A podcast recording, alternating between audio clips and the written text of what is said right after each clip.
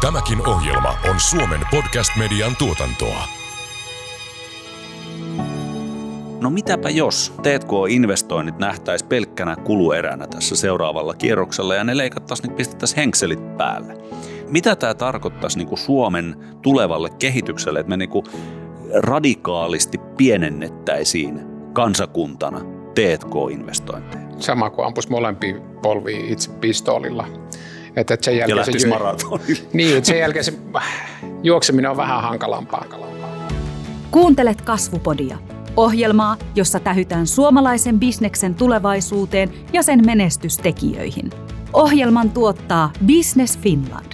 Juontajina Tomi Korhonen ja William von der Pahlen.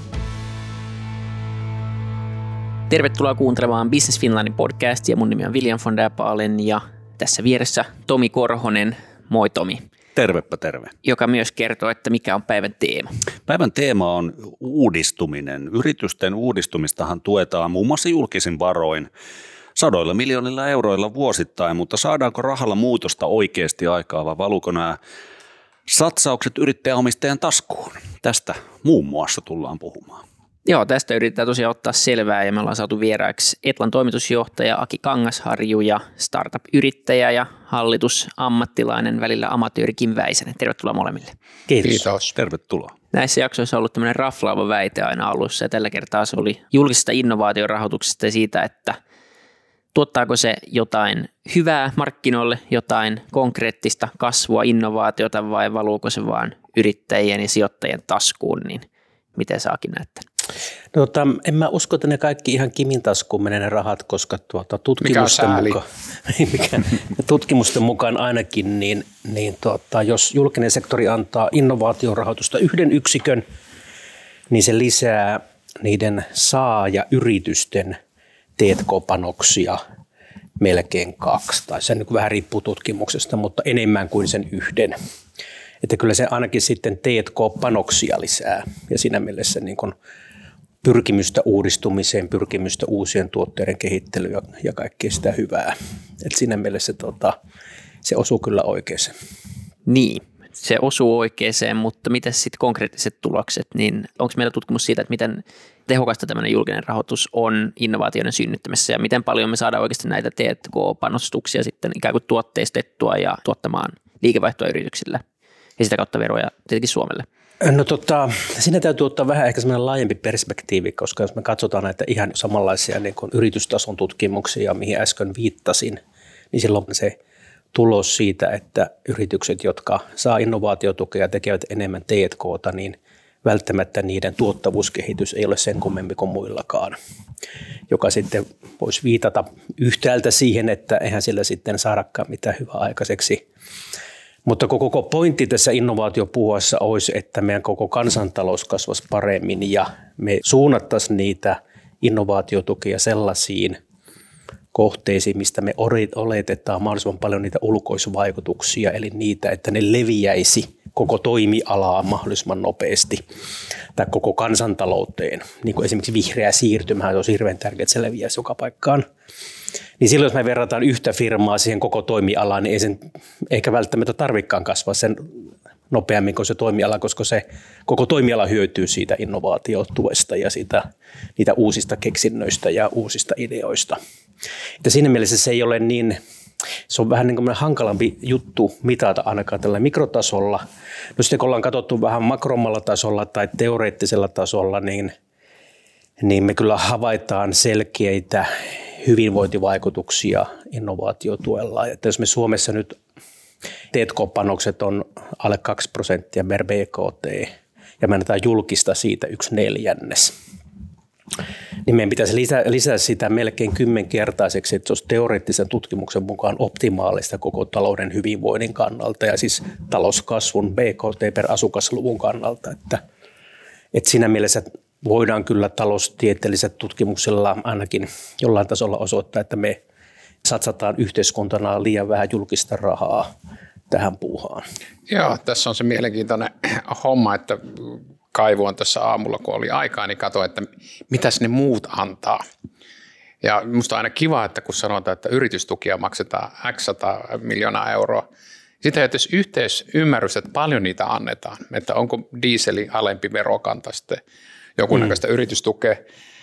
Mutta ihan löytyy niinku konkreettisia lukuja, että Ruotsissa tämä tutkimusta ja innovaatiota versus niinku bruttokansantuote tuplasti enemmän tuetaan ja julkisen vallan taholta ja Yhdysvalloissa 4 kertaa enemmän.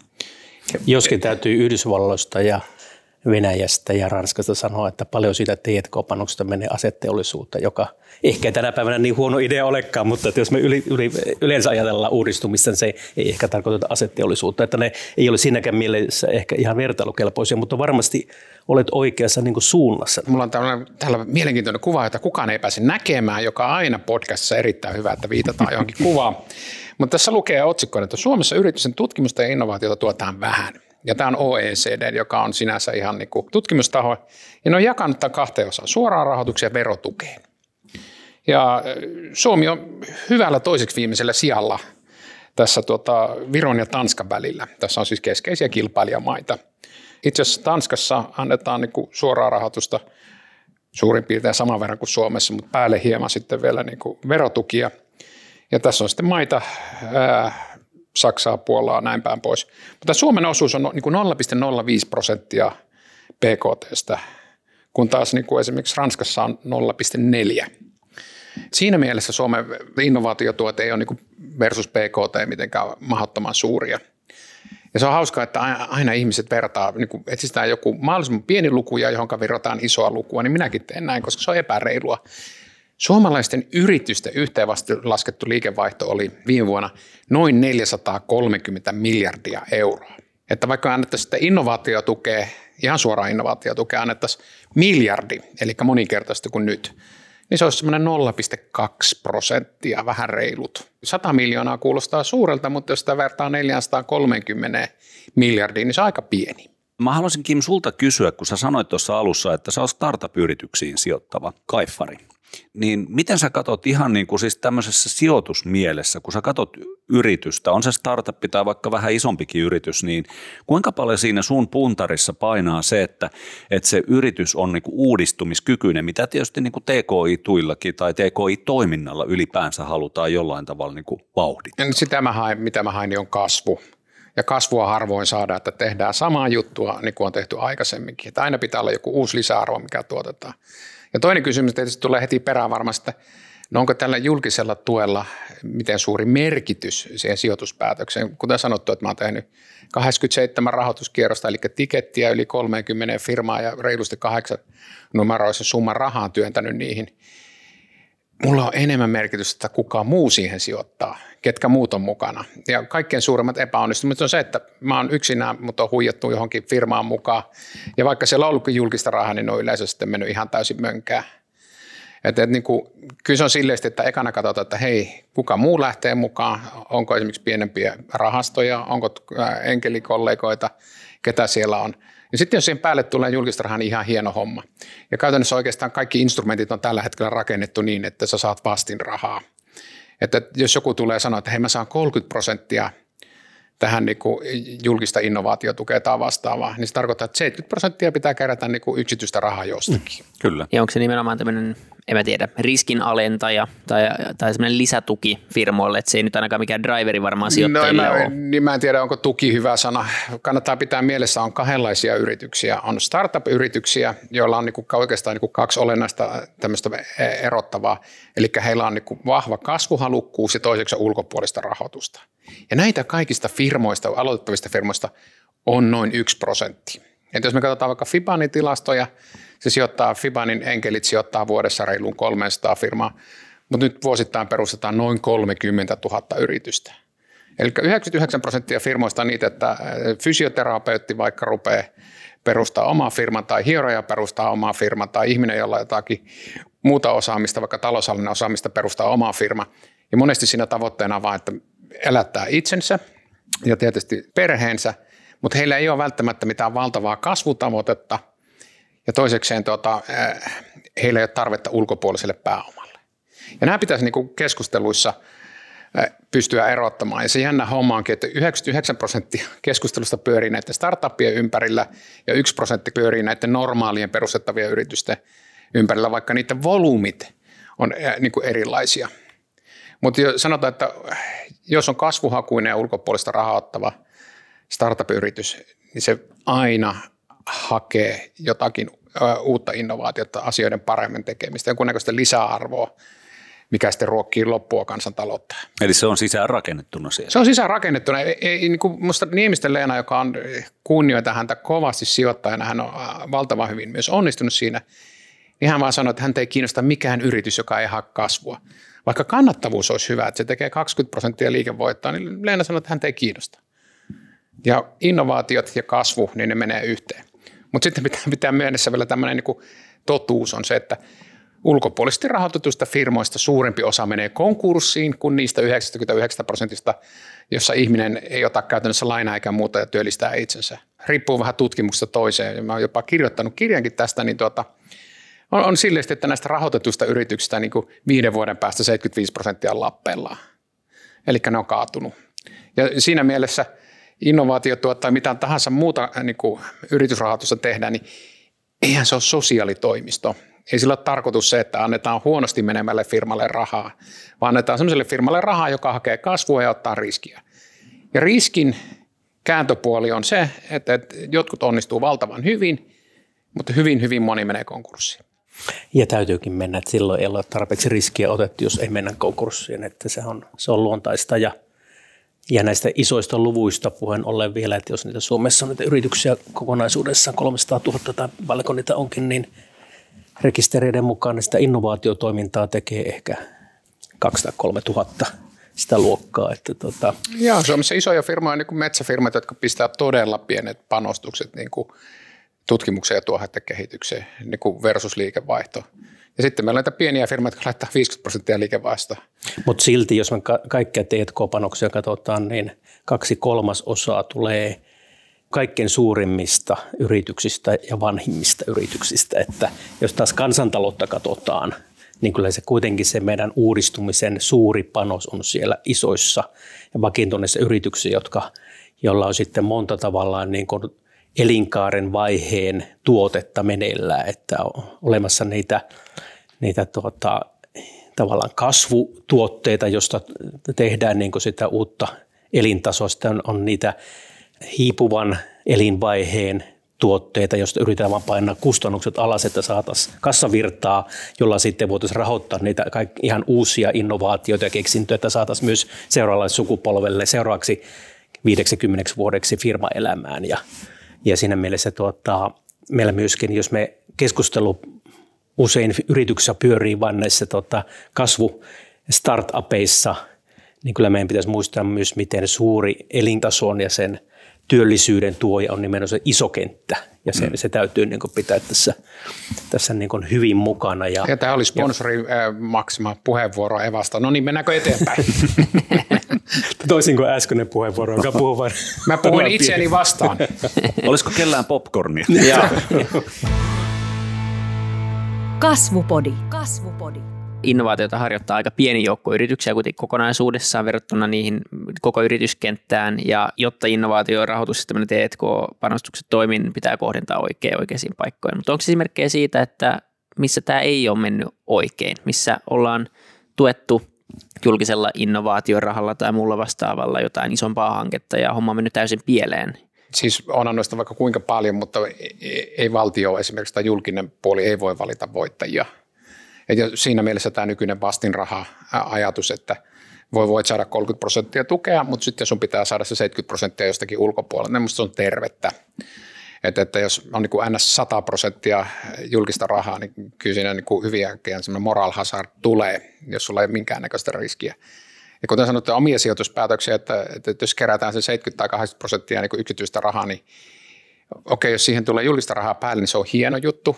Ja itse asiassa kaikki Suomen keskeiset kilpailijamaat tukee esimerkiksi startupien perusteella, ihan kaikki. Ja hyvin moni vielä paljon suuremmilla summilla kuin meillä tehdään. Niin kuin onpa se niin kuin absoluuttisia summia tai PKT-osuuksia, niin ne investoi siihen hyvin paljon. Että ihan voi sanoa, että no hei, me ei tehdä mitään. Että suomalainen veroaste yhdistettynä siihen, että ei edes niin julkisella rahalla ei oteta pientä riskiä, niin se on vähän huono yhdistelmä. Joo, kyllähän näistä epäonnistuneista on sitten niin kuin kirjatolkulla esimerkkejä Concordesta lähteen ja näin.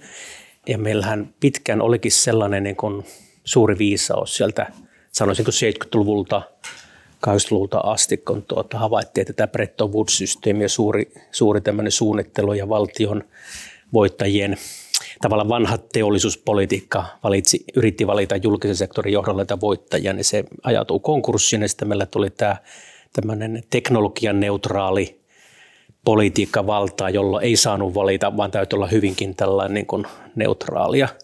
Niin nyt heiluri on taas vaihtunut, olemme jälleen heilahtaneet tänne suuren valtion aikakautta sieltä finanssikriisistä lähtien, kun havaittiin, että tässä niin kuin voi tulla näitä kuplia tässä matkalla. Ja siihen kun lisätään vihreä siirtymä, tavallaan tuo kyllä ilmeiseksi sen, että semmoinen pelkkä neutraali tuki, joka antaa tukea vaan sille, joka jotain keksii tai on keksimässä, niin ei ehkä riitä, vaan meillä tarvitaan tällaista politiikkaa, joka ohjaisi tätä nimenomaan tätä keksintöä sinne vihreiseen suuntaan.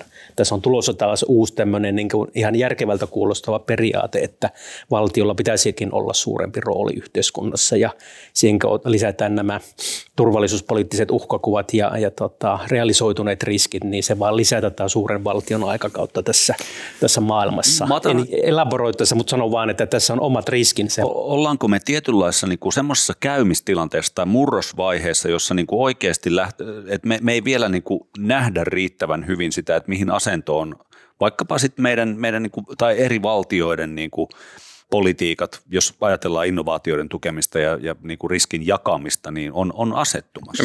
Nyt on hyvä kysymys, että Aki sanoi, että tämmöinen niin kuin neutraali lähestymistapa niin ikinä ei ole neutraali. Että kaikilla meillä on arvot ja aatteet, jonka päälle me rakennetaan.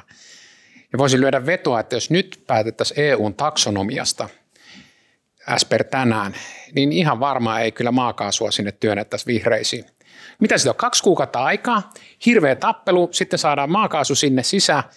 Ja mitä nyt on kerrottu? Yritetään ajaa maakaasu niin nopeasti EU:ssa alas, kun on mahdollista. Et niin kuin pitkällä ajanjaksolla esimerkiksi energiankulutus, mitä me tehdään, niin on hyvin erinäköistä. Ja lyhyellä tähtäimellä siihen voidaan niin kuin käyttää julkisia resursseja siinä käännöksen tekemiseen. Mutta Suomessa on hyvä esimerkki tuulivoimassa ensimmäiset tuet ei ihan osunut lankulle ja nyt niitä maksetaan sitten 3-4 miljardia ja tällä hetkellä kun uusi tuulivoimapuisto tulee, niin sillä ei ole enää ollenkaan tukea mukana. Erittäin hyvä esimerkki siitä, että mitä voi tapahtua, että lasketaan vähän väärin ja niitä pakostakin tulee ja sama oli koronatuissa, niin sanottiin, että ne vähän kohdistui huonosti, mutta on parempi, että tehdään nopeasti päätöksiä, josta osa menee mönkään, kun lykätään niitä päätöksiä liian pitkään. Tämä taksonomia on hyvä esimerkki tästä uuden aikakauden niin kuin ongelmista, että meidän täytyisi ohjata tätä maailmaa niin kuin vihreiseen suuntaan ja tarvii suurempaa valtion roolia, mutta sitten kun valtiot ja poliitikot ottaa roolia, niin se sitten tiivistyykin tähän taksonomiaan, joka politisoituu aivan totaalisesti.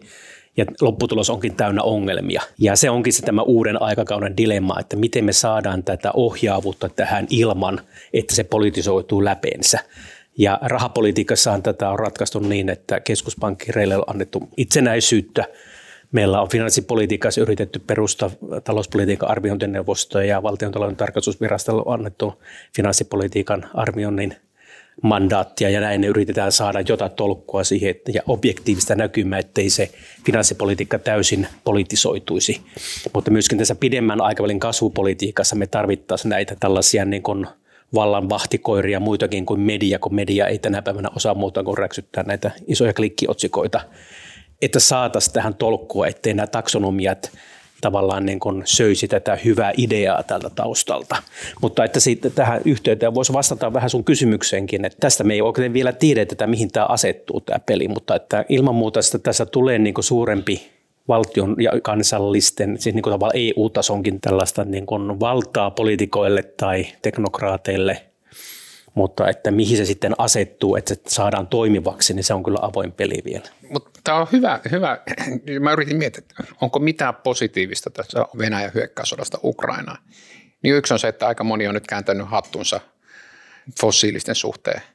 Ja se on loistava sanonta, mikä Martti Ahtisaari aikanaan sanoi, että ihmisen ei tarvitse olla koko loppuikänsä tyhmien mielipiteidensä kanssa. Ja Jussi Halla-aho, joka oli tähän asti niin kuin, vähän niin kuin autoilija-asialla, niin nyt ilmoitti, että hyvin äkkiä vihreä siirtymä. Mm-hmm. Ja musta se on hieno asia. Samaan aikaan vihreät on huomannut, että ei se ydinvoima ollutkaan niin huono juttu. Että niin kuin, aika ketterästi on pystytty kumminkin kääntymään 180 astetta ja hyökkäämään uudestaan. Mm-hmm. Joo, se on tärkeä taito itse kullekin, mutta etenkin poliitikolle, ihan jos Suomen asiaa ajaa. Tavallaan tässä on kaksi eri näkökulmaa niinkin selvästi, niin olisi mielenkiintoista tietää, että onko dataa siitä, että jos meillä nyt menee aika paljon sitä innovaatiorahoitusta tai tuetaan, tai tuki on väärä sana, mutta annetaan niin kuin innovaatiorahaa yksityisen rahoituksen päälle niille startupeille, jotka ehkä jossain vaiheessa synnyttää jonkun innovaatio, joka voi kaupallistaa, jos tulee tarpeeksi iso firma, mutta suurin osa ei menesty versus sitten nämä isot yritykset, jotka suhteessa liikevaihtoon panostaa vähemmän, mutta kuitenkin panostaa siihen, että ne kehittää jotain vanhentuvaa bisnestä tai sellaista bisnestä, joka on riskialttiina sille, että siitä tulee turha, niin mistä me saadaan niin kuin isoin vastine rahoille? Kukaan ei perusta suuryritystä. Perustetaan pieniä firmoja, josta jostakin kasvaa pk-yrityksiä, jostakin kasvaa vielä keskisuurta isompia, jostakin kasvaa niin kuin suuryrityksiä. Ja sehän on se tässä homman hienois ja vaikeus on se, että etukäteen on tosi vaikea niin kuin keksiä, että mikä niistä kasvaa. Ja ehkä tuohon kysymykseen vielä sitten se, että sehän riippuu siitä katsantokannasta, että mitä katsotaanko me niin kuin Suomen hyötyä, eli kansantaloudellista hyötyä, vai katsotaanko me yritykselle kohdistuvaa hyötyä. Jos ajatellaan vaikka tätä suurille yrityksille jaettavaa innovaatiotukea, mä laitan tässä tukevasti BF-hatun päähän nyt hetkeksi, niin sen kautta siis suurille yrityksille myönnettiin esimerkiksi viime vuonna 2021 yrityksille myönnetyistä tuista niin 47% allokoitu suurille yrityksille, mutta suurille yrityksille jaetusta ja myönnetystä rahasta 67% kanavoitu niille sille verkostolle, niin. Eli siis pienille keskisuurille startupeille. Eli se niin kuin verkostohyöty on sitten se suurten yritysten kautta tuleva. Voisin ihan pikkusen puolustaa suuryritykset, että monet suuryritykset, niillä on omat rahastot, joiden kautta he sijoittaa riskialttiisiin juttuihin, jota he eivät voi sisäisesti tehdä. Ja itsekin on mukana sellaisissa firmoissa, jossa niin kuin on mukana suuryritysten omia rahastoja. Mä tiedän, että heille se on osittain ulkoistettua tuotekehitystä, jota he eivät voisi niin kuin sisäisesti tehdä. Ja siellä on sitten mukana meitä muita. Ja siitä on hyviä kokemuksia ja huonoja kokemuksia, mutta hyvä, että sitä tehdään. Se, mitä en niin kuin tutkimuksesta tosiaan pysty sanomaan, että mikä tuki sitten lopulta päätyy vaikuttavaksi, mikä ei, mutta sellaista tutkimusta on, että jos verrataan näitä suoria tukia tähän veroporkkanaan, ja sieltä pystytään niin kuin havaitsemaan jotain eroja niin, että ne suorat tuet, niin niillä on taipumus niin kuin tuottaa sitten radikaalimpia, isompia innovaatioita, kun taas sitten tämä verotuki laajentaa sitä porukkaa, jotka tekee innovaatiotoimintaa, mutta sitten se on se keskimääräinen innovaatio ja uudistuminen vähän pienempää. Ja nythän tässä voisi olla tehdä helpon ennustuksen, vaikka tulevaisuuteen liittyvillä argumenteilla ei ole luonnollisesti totuusarvoa, mutta mä oon aivan varma siitä, että jos ja kun me laitetaan nyt verotuki nyt sitten yrityksille lähivuosina päälle, niin meillä yhdessä yössä lisääntyy T&K-toiminta koko yrityskentässä, koska tulee PK-sektorille kannustin ilmoittaa niitä eri menojaan T&K-menoiksi, niin meillä tavallaan paljastuu sinne tilastoihin paljon T&K-menoja, että nyt ei kirjata T&K-menoiksi. Ja siinä mielessä meillä laajenee ja varmasti lisääntyy yhtäkkiä T&K-panokset kansantaloudessa. Kirjanpidollinen aktivoituminen. Se on se, että kirjaatko sä kuluksi vai jaksotatko? Sitähän se tulee. Onpa se kummalla tavalla tahansa tehty. Niin, ihan neutraalia sitä ei täysin saada. Sitten se on hallitusohjelma viime kädessä, mikä ohjaa. Vaikka että sanotaan, että tämän verran pitää mennä vihreäseen siirtymään, niin sitten sitä ohjataan siihen suuntaan. Ja tästä voisikin sanoa, että kannattaa äänestää älykkäästi, jos haluaa innovaatiotoimintaa Suomeen. Mäpä otan tästä lapasyötöstä kiinni saman tien ja puhutaan hetki tuosta poliittisesta kentästä, kun katsotaan uudistumista. Miten te näette sen? Silloin niin kuin aina vaikutus siihen myös, että millä tavalla yritykset sitä omaa toimintaansa jäsentää ihan siitä syystä, että se pitkäjänteisyys, niin kuin, että kuinka kauas on mahdollista katsoa ja nähdä. Miltä tämä niin kuin politiikkaohjaaminen, jos puhutaan uudistumisesta, TKI-toiminnasta Suomessa teidän mielestä näyttää? Nyt Aki niin kuin Etlan vinkkelistä ja Kim sitten sijoittajan. Joo, mä voin aloittaa, että tyhjennetään pajatso. Sehän se ongelma on se, että puolueet monesti tekee duuniaan etujärjestöohjaamana. Ja sen takia Suomessa esimerkiksi niin turvetta joskus yritettiin, että hei, se on uusiutu. Joo, kyllä se 3,5 vuodessa uusiutuu. Uskomatonta edes väittää sitä. Mutta eihän esimerkiksi, jos keskustapuolue on hallituksen, niin ei se voi sanoa, että ajetaan turve alas saman tien, vaikka miten tyhmää sen polttaminen olisikaan. Ja nyt kun Venäjä aloitti sodan, niin mikä oli ensimmäisiä, mitä näki? Turve takaisin. Että ei ollut hirveästi vielä opittu niin kuin aikaisemmin käydystä keskustelusta. Ja jokaisella poliittisella ryhmällä on oma näkemyksessä siihen. Vihreät ajaa yhtä, kokoomus ajaa toista. Kaikki sanoo aina, että joo, että me ollaan niin kuin markkinamyönteinen, että for markets. Mutta sitten loppujen lopuksi aika moniakin for business, että kun, jos se vähänkin tökkää omaan viitekehykseen, niin sitä ei voi tehdä. Onpa se sitten vaikka taksialan vapauttaminen. Mä oon ainut varmaan Suomessa, joka sanoo, että musta on hienoa, että taksiala vapautettiin, kun se pudotti hirveästi mun taksikuluja. Mä saan sitä äpistä. Kaikilla mulle se nosti. Joo, mutta kun mä ajan käytännössä lentokentän ja kodin väliin, että se oli aikaisemmin 60€. Nyt se on 35 tai 39€. Se ei ihan puolittunut. Ja osaan ottaa äpistä sitä aina se halvimman. Mä teen toisen veikkauksen ja ennustuksen. Ja se on se, että tästä tulee kaikkien poliittisten vääntöjen äiti nyt seuraavassa hallitusohjelman neuvottelussa T&K-menoista. Jos me ajatellaan, että miten paljon me tarvitaan vihreäisen siirtymään rahaa, miten paljon me tarvitaan huoltovarmuuteen rahaa, miten tarvitaan enemmän rautaa rajalle. Ja sitten nykyisissä kehysluvuissahan on meillä niin kuin aleneva ura niin kuin T&K-panoksella. Ne pitäisi saada ylös. Ja sitten sote vie rahaa, joka oli niin miljardin luokan.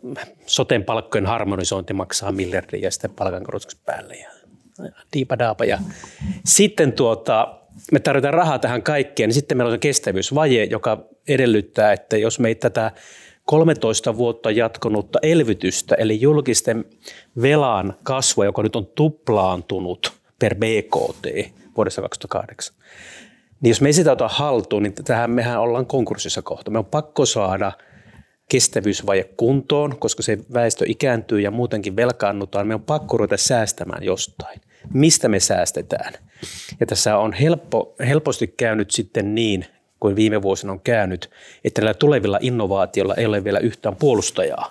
Niin sitten jälleen päädytään leikkaamaan sitä tulevasta talouskasvusta ja innovaatiopanoksista, kun tässä on näitä rahareikiä. Haluaisin muistuttaa, että viime vuonna velan bruttokansantuoteosuus putosi muutaman prosenttiyksikön. Suuri trendi on toisinpäin. Ja se johtuu vain siitä, kun me eka koronavuonna otettiin varulta velkaa niin paljon, ettei sitä kaikkea tarvinnut käyttää, niin nyt ei tarvinnut viime vuonna ottaa niin paljon velkaa, me käytti sitä jo otettua velkaa vähän. Kasvupodi. Pysytellään hetkinen täällä synkkyyden alhossa, jonne juuri vajosimme tämä hetkeksi. Siis, tämä ajatus siitä, ja ihan oikea ajatus siitä, että meillä on nyt tosi monta hyvää kohdetta, siis sitaateissa hyvää kohdetta, mihin meidän on pakko laittaa rahaa. Kyllä. Ja tämähän on ollut varmasti aina se tilanne, mutta nyt meillä on niin kuin semmoinen sense of urgency tässä herännyt, että on monia asioita, joihin ehdottomasti nyt pitää laittaa rahaa. Keskustellaan ihan pieni hetki siitä, että no mitäpä jos T&K-investoinnit nähtäisiin pelkkänä kulueränä tässä seuraavalla kierroksella ja ne leikattaisiin, niin pistettäisiin henkselit päälle. Mitä tämä tarkoittaisi niin kuin Suomen tulevalle kehitykselle, että me niin kuin radikaalisti pienennettäisiin kansakuntana T&K-investointeja? Sama kuin ampuisi molempia polvia itse pistoolilla. Että sen jälkeen ja lähtisi maratonille. Niin, että sen jälkeen se juokseminen on vähän hankalampaa. No, luuletko, Aki, että tuommoisessa tilanteessa, jossa meillä olisi niin sanotusti pakko laittaa T&K-menot jäihin tai vähentää niitä, niin yrityksiltä löytyisi kuitenkin intoa ja mahdollisuutta nostaa niitä omin päin? Vai miten tärkeää tämä suhde näiden välillä on? Kyllä mä luulen, että ne isot yritykset jatkaisi, mutta että se on suuri kysymys, että minkä verran, mikä se jousto toiseen suuntaan. Että jos mulla on havaittu tutkimuksessa niin päin, että 1 julkinen euro lisää parhaimmillaan 2 yksityistä. Niin jos se menisi toisinpäin samalla lailla, kun otetaan se 1 pois, niin että yksityisetkin pienenisi niin kuin 2. Että kun nythän meillä on niin kuin T&K-panokset, jos ne on vajaa 3% BKT:stä, niin sitä on 3/4 on niin kuin yksityistä ja 1/4 julkista. Jos se julkinen otetaan pois, niin lähtisikö esimerkiksi 2/3 sitten, että sen ei jäisi 1/3 jäljelle. Niin, onko firmalla ei varaa siihen? Tai onko? Kannattavilla firmilla on varaa, ja kyllähän meillä niin firmat, jotka Mutta lähinnä on... siis varaa jättää tekemättä sitten, jos ne haluaa pärjää globaalissa kilpailussa. Juuri näin. Tämä on se mun pointti, että ilman muuta kyllä ne kannattavat firmat jatkaisi sitä puuhansa. Ja sitten Suomessa on vähän muutakin vaietta, että me oltiin aikaisemmin maailman koulutetumpia kansakuntia, ei olla enää. Että me niinku liuutaan. Me ollaan peltikatolla, mikä ei ole hirvittävän jyrkkä, se on niinku, se kaatokulma on pieni. Ne on pikkuhiljaa liuuttu siinä koulutuksessa. Ja kun se tapahtuu hitaasti, niin sitä ei huomata.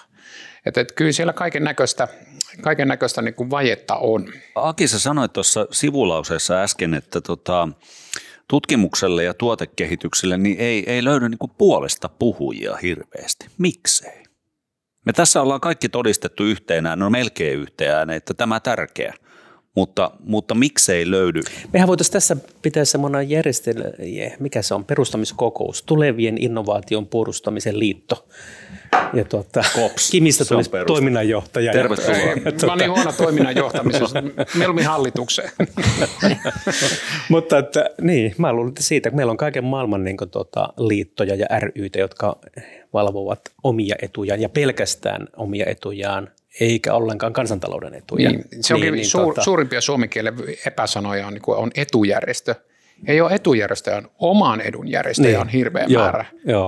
Mutta mä tässä itteeni nyt saman tien haastan hieman, koska kyllähän siis TKI-puolen asioista ja uudistumisen teemasta puhutaan.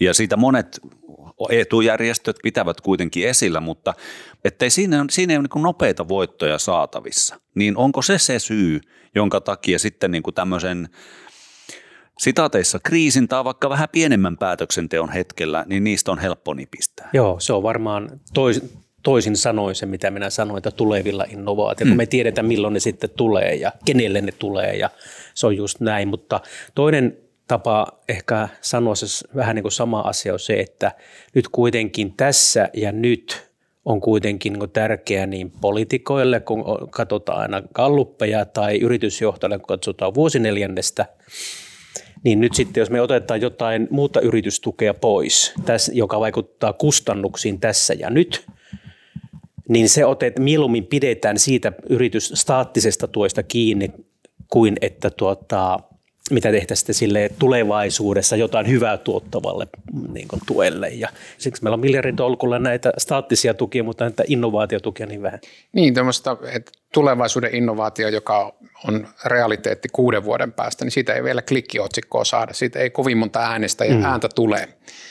Niin paljon tässä maassa on pidetty yllä tehotonta tekemistä erinäköisillä toimenpiteillä. Minusta kaikkein paras on maatalouden ympäristötuki, joka ei ole vaatinut ensimmäistäkään toimenpidettä. Ja kun olet muistanut blanketit täyttää, niin olet saanut tätä ympäristötukea. Ja sitten lopputulos on, että Varsinais-Suomen, Suomenlahti on ihan saastuneen paikka, mitä löydetään. Se on kartassa aivan punaisena. Se johtuu siitä, että siellä on paljon maataloutta. Ja maatalouden päästöt eivät ole pienentyneet laisinkaan. Niin, ja se on se, että mä itse asiassa laskin tämän ihan kerran, että sitä oli jaettu muistellen noin 4 miljardia. Ja päästöt oli 0, oli se putoaminen. Eli se on ollut tämmöistä ylläpitävää ympäristön tuhoamistukea. Ja siinä on iso etujärjestö, tuottaa varmaan Excel-pohjat, johon naputellaan ja sitten tulee se ympäristötuki. Mutta äärimmäisen hyvä esimerkki ylläpitävästä, todella huonosta, tehottomasta tuesta. Ja hallitukset on vaihtunut yksi toisensa jälkeen. Mitä silloin on tehty? Ei yhtään mitään. Jolla päästään helposti turvallisuuspolitiikkaan ja huoltovarmuuteen ja sillä tavalla, että me myös tarvitaan näitä asioita, mutta sitä ei saisi tehdä sillä kustannuksella, ettei maatalouden päästöt vähene lainkaan. Kyllä pitäisi pystyä sitä uudistumaan samalla myös maataloudessa, vaikka huoltovarmuudesta. Kaikki me, jotka olemme maanpuolustuskurssimme käyneet, niin ovat jututtaneet huoltovarmuuskeskuksen ihmisiä. Ja he sanovat, että Suomessa on niin monta asiaa, jotka kuuluu huoltovarmuuden alle, johon he ei voi vaikuttaa ollenkaan. Jos tähän ihan loppuun sitten päästään täältä suosta pois, niin mitä sitten neuvoksi? Miten tästä tilanteessa, jos me ollaan nytten kansakuntana tällä ei niin jyrkällä peltikatolla vielä, meillä on mahdollisuus ikään kuin kivetä sieltä pois, niin mitä meidän pitäisi tehdä, jotta me voidaan 2030-luvun alussa vaikka sanoa, että tehtiin oikeita päätöksiä? No ihan ensimmäisenä semmoinen spending review pitäisi tehdä, että mihin ne meidän rahat menee ja aidosti päästä niin kuin säästämään. Ja kaikesta muusta paitsi siitä, joka satsaa ja panostaa meidän parempaan tulevaisuuteen. Eli me tarvitaan lyhyellä aikavälillä tietenkin näkymä siitä, että me olemme pitkällä aikavälillä olemassa, eli pitää saada se raja pitäväksi itään. Mutta sitten meidän pitää sen jälkeen heti varmistaa ne panokset tulevaisuuteen, koulutukseen ja innovaatioihin, että meillä on se tulevaisuus, koska me emme tällä velkaantumisen tiellä ei voida jatkaa. Että säästää on pakko. Verojen kiristämisen tie on vähän vaikea, koska meillä on jo niin kireä verotus ja tutkimus sanoo hyvin selkeästi, että mitä kireämmältä tasolta kiristetään verotusta, sen enemmän sitä talouskasvua tappaa. Tässäpä se resepti olisi. Kim. Jos haluaa hyvän huomisen, niin Suomen pitää tehdä kaksi asiaa. Pitää panostaa koulutukseen, eli siis osaamispääomaa. Ja kun on osaamispääomaa, niin se sitten ruokkii yritysten kasvua ja kaikkea muuta. Ja sitten toinen on tämä terveydenhuollosta huolehtiminen. Ja näillä kahdella niin päästään yllättävän pitkälle. Mutta mikäli halutaan, että kansantalous kasvaa, niin meidän pitää huolta siitä, että meillä on osaavaa työvoimaa, joka vaatii koulutusta, ja sitten meillä on terveydenhuolto, että ihmiset lähtee näiden kahden jälkeen ainakin niin kuin samalta maaliviivalta. Ja pitkällä tähtäimellä tämä kasvattaa kansantaloutta, ja sitten meillä on enemmän rahaa, jota me voidaan laittaa turhiin kohteisiin. Näihin painaviin sanoihin on hyvä päättää. Suuret kiitokset molemmille, Kim ja Aki. Kiitos. Kiitos paljon. Kasvupodi. Kasvupodi. Tämän ohjelman tuotti Suomen Podcast Media. Jos pidit tästä ohjelmasta, muista seurata Spotifyssa tai arvostele ohjelma Apple Podcastissa, niin muutkin löytävät ohjelman pariin.